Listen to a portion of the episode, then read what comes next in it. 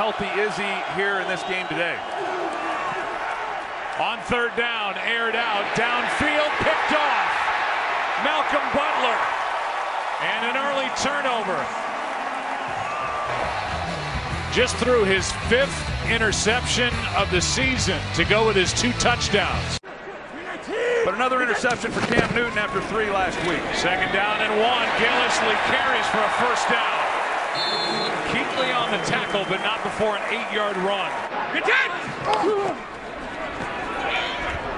Set up a screen. Lewis.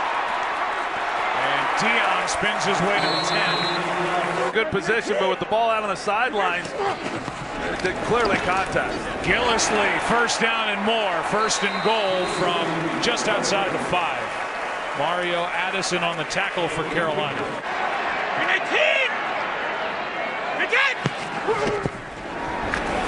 Dion Lewis down to the two, maybe the one and a half. Third down and goal. Brady steps into it, back in the end zone, touchdown Hogan.